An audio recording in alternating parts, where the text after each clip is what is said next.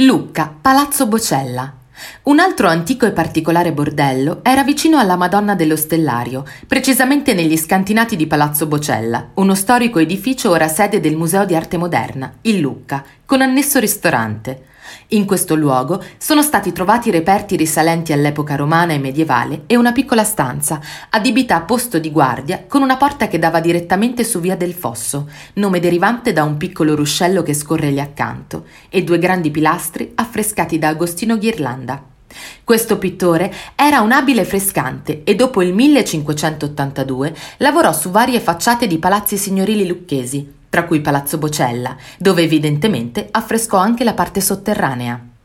Sono bei dipinti raffiguranti banchetti, donne molto ben agghindate, soldati dalla mascolinità evidente con alabarde e coppe di vino tra le mani, bacco e satiri.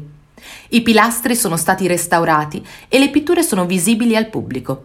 È altamente probabile che questo negli scantinati non fosse un vero e proprio bordello, ma comunque un posto dove i soldati di guardia potessero anche trastullarsi in piacevoli attività nelle tante ore che dovevano passare per fare il proprio lavoro.